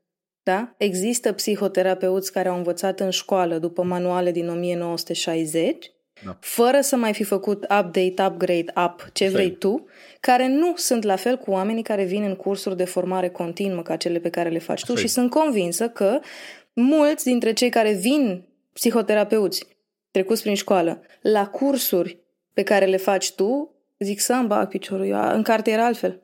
Da, Asta da, se bate și... cap în cap. În moment, da. nu neapărat dacă e corectă informația sau greșită, cineva care este dispus să se pună într-un context în care se bate cap în cap ceea ce el știa, va fi categoric un profesionist mai bun decât cineva care nu trece prin asta. Am simțit să fac paranteza doar pentru că știu și se întâmplă săptămânal, tocmai pentru că sunt în industria asta de dezvoltare personală, dar nu sunt psihoterapeut, sunt doar omul de marketing al psihoterapeuților. Foarte mulți oameni îmi cer recomandări. Uhum. Și mereu zic asta, dacă găsești pe cineva care are și formarea sau chiar dacă nu are formarea patalamaua de la facultate, dar are cursuri de completare actuale, uhum.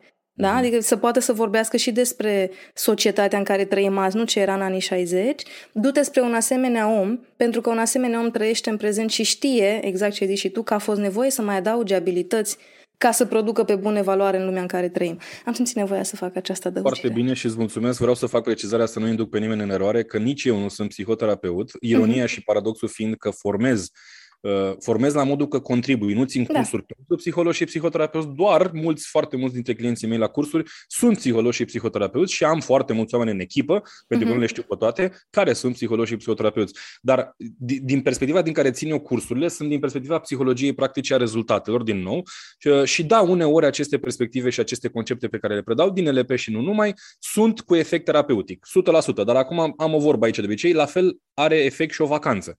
O vacanță are efect terapeutic, corect, da sau nu? Păi înseamnă că trebuie să ți-o recomand un psihoterapeut sau să ți-o predea un psihoterapeut? Nu. Orice are efect terapeutic și funcționează, este perfect. Și vreau să mai fac o precizare apropo de cum alegi omul cu care să lucrezi și cu căruia să-i ceri sprijin, pentru că, din păcate, din nou, cu tot respectul meu pentru psihologie și psihoterapie, am fost inclusiv la facultatea de psihologie, m-am înscris în primul an și când am văzut cartea de pe care învățam la câteva materii, că scrie în nouăsprezece șaptezeci, mm-hmm. puneam niște întrebări profesorului care era deranjat că de ce pun întrebări și nu puneam ca să mă dau eu rotund. E efectiv, eram curios, era psihologia copilului, o materie la care eu nu am experiență și eram foarte curios.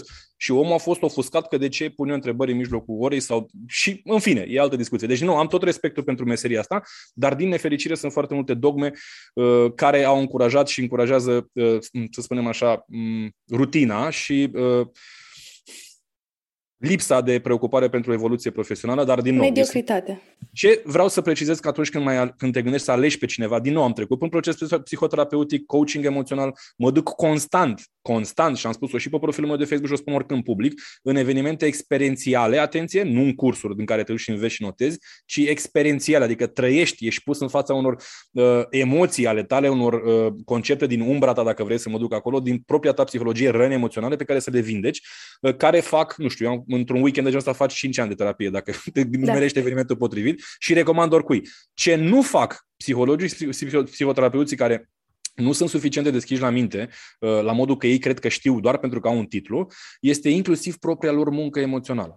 Amin. Nu vreau să vorbim despre asta acum, am vrut doar să precizez că uh-huh. nu e suficient să ai patalamaua că ai făcut o facultate de psihologie. Paranteza fiind că în facultatea de psihologie de obicei înveți cum să pui diagnostice și, mă rog, da. diverse concepte care ulterior în practică n-au niciun fel de abilitate. Adică tu tot trebuie să înveți la final de facultate să lucrezi cu omul, închid paranteza, dar foarte mulți oameni care fac facultatea de psihologie și inclusiv formarea de psihoterapie, ulterior încetează propria lor muncă interioară. Asta înseamnă că ei sunt, scuză-mi cuvântul și sinceritatea, ipocriți în a ghida pe cineva în propriul lor proces interior dacă ei nu și l-au făcut și nu-l parcurg pe al lor. Și hai să ne întoarcem la subiectul nostru. Am închis paranteza asta mare doar pentru că știu că sunt oameni pentru care e un efort extraordinar să plătească trei sute de lei pe lună, dau un exemplu, ca să meargă la două ședințe de terapie, ca să vindece, băi, de ce nu fac mai mulți bani? Și da. îi, îi face foarte mare diferență omul, primul om cu care te întâlnești și îi spui, mi-am dat seama că am o problemă, am nevoie de ajutor, te rog, ajută-mă. Dacă da. dai peste un om care, cum a zis o prietenă, mai tare m-a stricat decât să mă ajute și am fugit din cabinet deși nu trecuse ora, dacă dai peste un asemenea om, a fost foarte greu pentru mine să-i zic, hai să mai încercăm cu al doilea, hai că poate n-a fost chimie, hai că... Și înțeleg, pentru că practic s-a creat, s-a întărit frica de, vezi mă, de nu merite să dai bani la oamenii ăștia, numai te țin de poveri degeaba. Așa e, așa e. Așa Lăsând așa paranteza e. asta la o parte, vreau să pun și întrebarea asta. Te-au auzit oamenii aici în acest episod vorbind despre bani. E interesant, ai și glume faine și știi că, cred că dacă te-ar vedea oamenii cu, și cu expresiile ar fi și mai delicios. Așteptăm mm. și acel context, Horia. Promit. Dar what's next? Cum se antrenează mintea și universul emoțional al unui om care își dorește să facă mai mulți bani? a înțeles din acest episod sau din alte contexte că, mă, într-adevăr, s-ar putea să am ceva cu e în bătucă, vorba aia, mm-hmm. dar sunt dispus să le sap și să le vindec. Cum? Păi, cum spuneam, în primul rând te investighezi tu prin introspecție dacă nu poți să faci asta sau ești extrovertit, că de obicei extrovertiții nu prea poate să facă asta, că ei sunt obișnuiți să vrească cu alții, nu să vrească cu ei înșiși. Apelează întotdeauna la un ghid. Când zic ghid, mă refer la un coach bun, psiholog inclusiv, nu prea recomand doar psiholog, că au formare limitată, dar sunt psihologi extraordinar de buni și închid cu asta, psihoterapeuți sau mentori în orice fel de sens, adică inclusiv duhovnici. Am vorbit cu oameni care sunt duhovnici, da, de uh, religie, din perspectiva religioasă, care sunt extraordinar de buni în a, a ghida omul și am toată admirația pentru ei. Nu sunt mulți, sunt puțini, dar există. Deci nu contează rolul pe care îl joacă. Asta o variantă, da? Deci primul lucru pe care l-ai de făcut în momentul în care uh, îți dai seama că ai ceva de rezolvat acolo, la nivel de convingere, emoții, rană emoțională, du-te și fă asta efectiv, nu doar conștientizează, nu doar conștientizează că ai de făcut asta, pentru că sunt foarte mulți oameni, inclusiv în cursurile mele.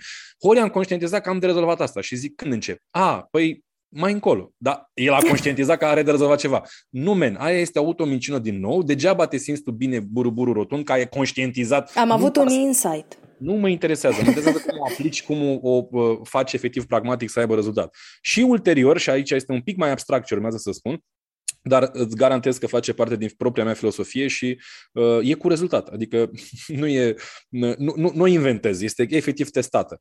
Găsește un context profesional, creează-l sau du-te și atașează-te unuia, nu contează, da? Al, crea de altcineva, în care valoarea este să servești altor oameni. În momentul în care, la nivel de convingere, și la nivel de principiu, dacă vrei filosofic, nu vreau, vreau să zic spiritual, la nivel filosofic, te pui în serviciu altor oameni și la modul dezinteresat, cu scopul de a face bani, dar nu dependent de a face bani, vei fi șocat. Vei fi șocat când oamenii vor începe să se întoarcă către tine, inclusiv financiar, și să-ți dea bani din senin, am pățit inclusiv asta, să-ți dea bani din senin, pentru că au simțit că au primit de la tine mai mult decât le-ai cerut, inclusiv financiar. Și aici am un principiu, îl predau de obicei în cursurile mele de către echipa mea cu care lucrez, că îi și formez pe marketing și copywriting, pentru că vreau să iasă cât mai mult în lume, au super abilități și sunt super mândru de ei, dar nu toți știu să iasă în public să vândă și îi, îi sprijin eu și Marius Simion pe partea asta. Le zic și le-am zis chiar acum trebuie să pun la un bootcamp pe care îl țin pentru ei, învățați-vă să gândiți în următorul principiu. Puneți un preț care știți că este corect pentru produsul vostru, indiferent că e ședință de coaching, că este o carte, că este un curs, nu mă interesează, și să oferiți cel puțin dublu ca valoare și ca rezultat. Și oamenii erau șocați. Cum adică să ofer dublu față de preț? Simplu. Dacă ceri cincizeci de euro, obișnuiește-te ca tu din start, fără să știe clientul tău, să fii setat să-i oferi cel puțin o sută de euro ca valoare. Bă, în momentul în care faci asta, la nivel de principiu și filosofie, se transformă lumea. Efectiv, oamenii devin dependenți de tine la modul de simt că ești congruent când le zici sunt aici pentru tine. Atenție, fără a intra în, în, în arhetipul salvatorului. Eu mă mm-hmm. sacrific pe mine, mă vaporizez doar să fie altora bine. Fuck that. Nu. Vorbesc de a servi pe alții, nu de a-i salva pe alții. Este o diferență mare. În momentul în care filosofia ta este vreau să servesc, vreau să contribui. Da? Atenție că e diferență între vreau să contribui și vreau să salvezi. E diferență fantastică. Uh, și faci asta constant, nu dezinteresat, atenție, ci interesat de efectul financiar. Doar că principiul tău spune oferă dublu, cel puțin. Asta este al meu, da? Față de prețul pe care îl ceri, la un moment dat vei stârni, vei contribui la un val de apreciere și recunoștință care va veni din partea altor oameni, care te va șoca. Eu personal de câțiva ani de zile sunt absolut șocat de oameni care vin, mă opresc pe stradă unii, alții mă sună, alții îmi scriu, alții efectiv mă recunosc, m-a recunoscut un tip în piscină la Felix, eram la un hotel în iarnă și a venit și a spus, tu ești Horia de la N L P Revolution, la cursul N L P. Și zic, da, salut, am fost și era mega entuziasmat, nu știu ce rezultat mi-a împărtășit el. Și eram revelat de faptul de, uite, Doamne, ce ușor este să primești recunoștința altora, că omul care mă și plătise, atenție, deci el din punctul meu de vedere încheiase contractul comercial cu mine, pentru că mă plătise, eu dădusem ce i-am promis cursul, însă el a rămas atașat de ideea de am mulțumi mie pentru simplu fapt că percepția lui și am primit și am screenshot-uri cu o grămadă de mesaje de genul ăsta, am primit mai mult, mult mai mult decât mi-ai cerut ca bani. În momentul în care ai principiul ăsta, în orice faci, la servici, la salariu, la biserică, la carit, unde, unde vrei tu să îți pui în valoare abilitățile, îți garantez că prosperitatea financiară este nu numai... Uh, nu numai ușor de obținut, dar e garantată. Adică e inevitabilă prosperitatea financiară. Și e și plăcut să obții. Absolut. Este inevitabilă prosperitatea financiară când principiul tău, și atenție, congruent și corect, etic integrat, nu doar îl spui. Da, mă, eu vreau să ofer mai mult, că a zis nebunul într-un podcast că vreau să ofer dublu din... Nu, să-l crezi, să-l simți. Am momente, ca exemplu, am momente când mă sună oamenii, uh, cursanți actuali sau foști cursanți, cu care am terminat din nou contractul comercial, dar au numărul meu de telefon, pentru că în comunitatea noastră de o mie și ceva de oameni, aproape toți au numărul meu de telefon. N-am o problemă cu asta și culmea este că nici nu mă sună cinci sute de oameni pe zi, adică mă sună doar la nevoie și rar, adică și de obicei pe WhatsApp. Bă, și îmi scriu oameni, actual cursanți sau foști, în special ăștia vreau să mă refer, care nu mai au treabă cu mine comercial. Ne-am dezvoltat, ne-am terminat treaba fiecare, el cu ce are avut de învățat, eu cu ce am avut de predat și îmi scriu după trei șase luni, Horia, am o problemă, am atac de panică sau am, se întâmplă ceva nasol, știi? Și îmi scrie, poți să te sun? Și zic, da, sigur, dacă pot. De obicei când sunt la volan și am hands-free, go for it și sun pe moment. Mă, și stau cu omul și vorbesc cu el douăzeci de jumătate de oră cu tot dragul. Adică efectiv nu simt că fac un efort și nici nu am gândul a, vezi ce te taxez acum, ha, o sută cincizeci de euro pe secundă. N-am, nici nu trece prin cap. Și omul este șocat că mă întreabă cât îți datorez sau uh, poți să vorbești, cineva m-a sunat să mă vorbesc cu copilul lui de doisprezece ani care avea uh, niște atacuri de anxietate și m-a întrebat la final, după ce s-a liniștit și a fost totul bine, cât îți datorezi? Și am zis nimic. Păi cum adică? Păi nimic. Tu mi-ai plătit cursul acum un an, am rămas în telefonul tău ca fiind de încredere pe provocările astea, îți mulțumesc pentru încredere, sunt sigur, dar eram convins, lui mi-am spus asta, că mă va recomanda mai departe, cu toată căldura, pentru că simte că a primit mai mult decât a plătit. E, e doar un exemplu și fac asta constant și eu și Marius, că de la Marius am luat-o pasă, de la Marius Simion și de la Zărnescu, gândim în sensul ăsta, pentru că asta personal, nouă, și vorbesc acum doar în numele meu, mi-a adus prosperitatea financiară în ritm mult mai rapid decât orice schemă de îmbogățire. Eu sunt absolut convinsă că succesul acestui podcast, care recunosc că a depășit uh, niște metrici pe care le aveam și mi-a adus niște lecții extraordinar de importante, a venit pentru că podcastul ăsta în spate, nu știu dacă am vorbit vreodată despre asta, are principiul șlefuitorului de diamante, care zice, dacă vrei să trăiești ceva, oferă-le altora ce vrei tu să trăiești. Bravo, bravo. Și atunci am zis, ok, ce știu eu să fac? Eu știu să-i pun într-o lumină bună pe alții, știu să pun întrebări care să-i ajute pe ei să strălucească. Eu îmi doresc să am vizibilitate, îmi doresc să mă vadă alții și din asta să fac bani, așa că o să-i pun pe alții într-o lumină bună și o să-i ajut să facă bani. De asta promovez cursuri, de asta promovez evenimente, de asta n-am nicio jenă, n-ai scoate pe alții, să-i pun pe ei în lumina reflectorului, pentru că am în spate principiul ăsta de îți dau ție ceea ce eu îmi doresc să experimentez, pentru că văzând că poți să creezi pentru tine asta, sunt convinsă că ceea ce se întoarce spre mine este din aceeași natură. Um, aș vrea să încheiem podcastul exact cu energia și cu um, ideea pe care ai expus-o și tu și pe care am completat-o și eu. Cum faci când ți-e greu? Atenție, când ți-e greu să te întorci la principiile astea, că atunci când ți-e bine, da, când am trei mii de ascultări pe episod, e cu, uai, fine, fine, dar când am cinci sute de ascultări pe episod, mm, știi? Cum faci când ți-e greu să-ți amintești că banii sunt o consecință și că sunt consecința unui proces în care, cumva, în orice context ești, tu ai generat valoare pentru alții? Uh... Din punctul meu de vedere, aici este eroare pe care mulți oameni o fac când vine vorba să-și seteze un obiectiv și în mod evident are legătură și cu banii, dar vreau să fie clar că e valabil la mult mai mult de atâta. Și anume, se concentrează oamenii, de obicei, se concentrează atunci când își propun ceva, da? Bani, venit, prosperitate, mașină, casă, cuplu, copii, statut, business, slăbit, whatever, da?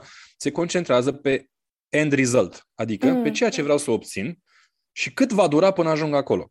Ceea ce este și se apucă de sală, se apucă de abilități, se apucă de educație, se apucă de proces, de a obține, procesul de a obține ceea ce vor și după, de obicei după trei cinci zile scade entuziasmul, se duce dracului motivația și apare senzația de aoleu, eu nu merit, din nou cum spuneam, eu nu pot, durează prea mult, fac deșet și revii la ceea ce făceai înainte. Ceea ce este o eroare. Și mi-a venit ideea asta din discuție cu mama, pe care o iubesc și o salut cu ocazia asta. Vorbeam acum vreo lună și ceva despre faptul că ea a trecut printr-un proces de slăbire și a propus să slăbească în urma unor complicații cu COVID-ul și a dat seama că ar fi bine să ne desumflăm un pic. A început să slăbească, a slăbit cincisprezece kilograme aproape, dacă nu mai mult, și îmi spunea la telefon nu mă văd ajungând la greutatea pe care mi-am propus-o pentru că durează prea mult. Mm. Și ea se concentra, exact ce spuneam, se concentra pe ceea ce și-a propus ea să obțină ca și greutate ideală, uitând progresul foarte mare, la vârsta ei de șaizeci și trei șaizeci și patru de ani și cu multe provocări medicale, mersi să rămână, uitând progresul care era admirabil. Și am spus ei ce urmează să vă spun și vouă acum, în momentul în care uiți aceste principii și te atașezi de rezultatul final, ceea ce e bine ca motivație, e perfect, adu-ți aminte de progresul pe care l-ai făcut, poate chiar în ziua aia. Pentru că a te concentra pe progresul pe care îl faci, indiferent cât de mic, indiferent cât de mic, dacă e constant, adică ăsta să-ți fie legea, progresul mic, indiferent cât de mic, dar constant, te va aduce la rezultatul final, chiar dacă într-un timp mai lung sau mai scurt. Dacă noi ne concentrăm pe vreau să slăbesc douăzeci de kilograme și n-am slăbit decât unu, deci mă las, în momentul automat ai faultat singur. E la fel de valabil și când vine vorba de prosperitate financiară. Vreau să ajung independent financiar până la, nu știu, treizeci și cinci de ani, patruzeci de ani. Și tu ai treizeci și trei și n-ai ajuns încă aproape de ăla, nu te demotiva pe principiu, aoleo, cât mai am de atins, deci nu o să ating. Nu! Concentrează-te, adu-ți aminte de unde ai plecat. Eu de câte ori am și o vorbă, când ești uh, deprimat și ai o stare de, să spunem așa, imagine de sine mai puțin plăcută, mai puțin iubibilă, bă, dacă poți și ai răbdare, du-te în spate pe profilul de Facebook și vezi ce poți stai acum zece doisprezece ani de zile și o să te, o să te, ia, o să te ia capul. Pentru că eu, eu am momente când mi-am îți dau cuvântul meu, jur, m- am lăsat postările alea, deși acum sunt o persoană publică, știi, și să uită mm. pe profilul meu, I don't give a fuck, le-am lăsat acolo publicate. Și eu. Băi, și râde-mă, deci mă distrez maxim. De ce? Eu mă și distrez, dar văd și, fii atent, eu chiar am trecut prin chestia aia. Exact, exact. Și văd ce postări făceam. Și singurul motiv pentru care fac asta, pentru care mă duc în spate sau mă duc pe memories sau o fac eu intenționat în spate pe profilul de Facebook, e doar un exemplu, este să constat cine am fost. Așa cum eram atunci. Cu bine, cu... e perfect. N-am, am toată dragostea pentru cine am fost, da? Dar e foarte important să percep progresul. Pentru că în momentul în care percep progresul, băi, uite unde eram, uite cum gândeam, uite ce postam, uite ce bancuri nenorocite puneam. Și atâta știam și râdeam la bancuri cu bulă, da? Și le puneam pe Facebook și acum mă gândesc la cum fac să scriu un post care să ajute omul în relația de cuplu. Sau în, știi, adică am, am cu tot o altă mindset. Bă, înseamnă că am evoluat, înseamnă că sunt ok. Indiferent unde vreau să ajung peste zece ani sau cincisprezece ani, mă concentrez pe progres. E, e la fel de valabil și când vine vorba de prosperitate financiară. Îți garantez că dacă te uiți un pic în spate în ultimii cinci ani, zece ani, pentru că știu de ce, de ce zic asta. La nivel statistic în România nivelul de trai a crescut.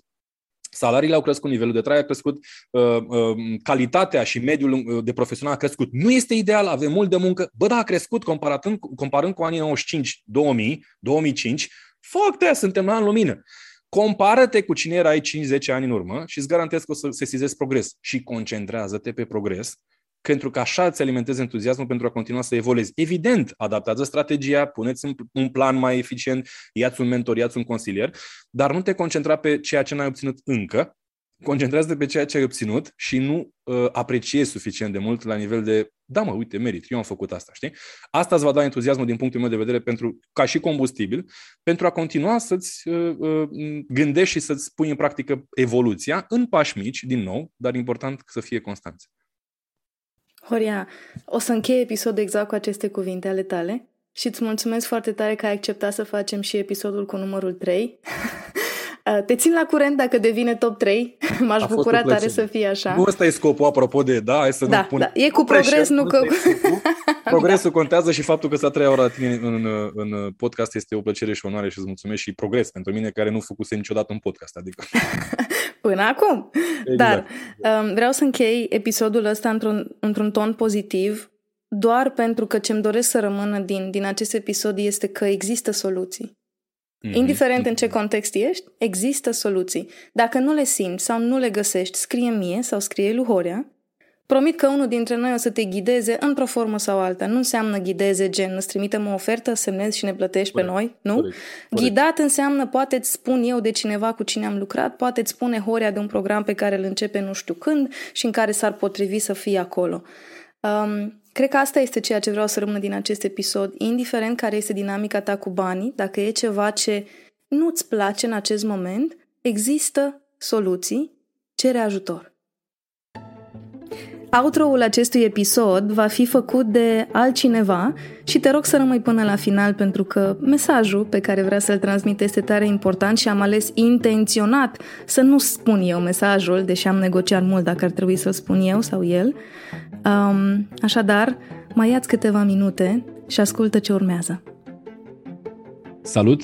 Tocmai ai ascultat un episod uh, cu Mădă și cu mine, cu Horia Radu, în caz că nu recunoști vocea. În primul rând îți mulțumesc pentru atenție și în al doilea rând am, uh, am o veste, pentru că mi-a plăcut atât de mult experiența cu Mădă în ultimele trei episoade începând de astăzi în podcastul ei Thinking Made Visible. Uh, m-am lăsat convins și a trebuit să lucrez un pic, recunosc, să îmi fac propriul podcast. Și cu această ocazie, această voce pe care acum auzi, te anunță că în următoarele săptămâni, deși n-am o dată certă uh, finală, va apărea podcastul care se numește sugestiv, sper să te prinzi, Are Sens. Are Sens Podcast se va numi uh, proiectul meu. Este un proiect în care uh, voi face tot posibilul să dau tot ceea ce știu de filozofie și psihologie practică, de la comunicare până la relaționare de cuplu, până la uh, psihologia prosperității și absolut orice fel de alt subiect este interesant din punct de vedere al psihologiei practice. Găsești detalii și probabil, sper eu, în următoarele zile data lansării pe aresens punct ro slash podcast. Poți să te duci acolo să te abonezi, să-ți lași numele și adresa de e-mail, iar eu sau cineva dintre uh, colegii din echipa mea îți vor da e-mail cu prioritate în momentul în care primul episod va apărea. Ba, mai mult decât atât, ca și, să spunem așa, hint despre cum va fi primul episod, am fost onorat, din nou și foarte plăcut ca experiență să fie alături de mine, Mădălina, pe care tocmai ai auzit-o în acest ultim episod cu mine. Ea va fi prima invitată în acest podcast Are Sens, pe care, din nou, te invit să-l asculți ca prim episod peste câteva săptămâni. Îți mulțumesc mult pentru atenție și să ne reauzim cu bine pe orice fel de canal.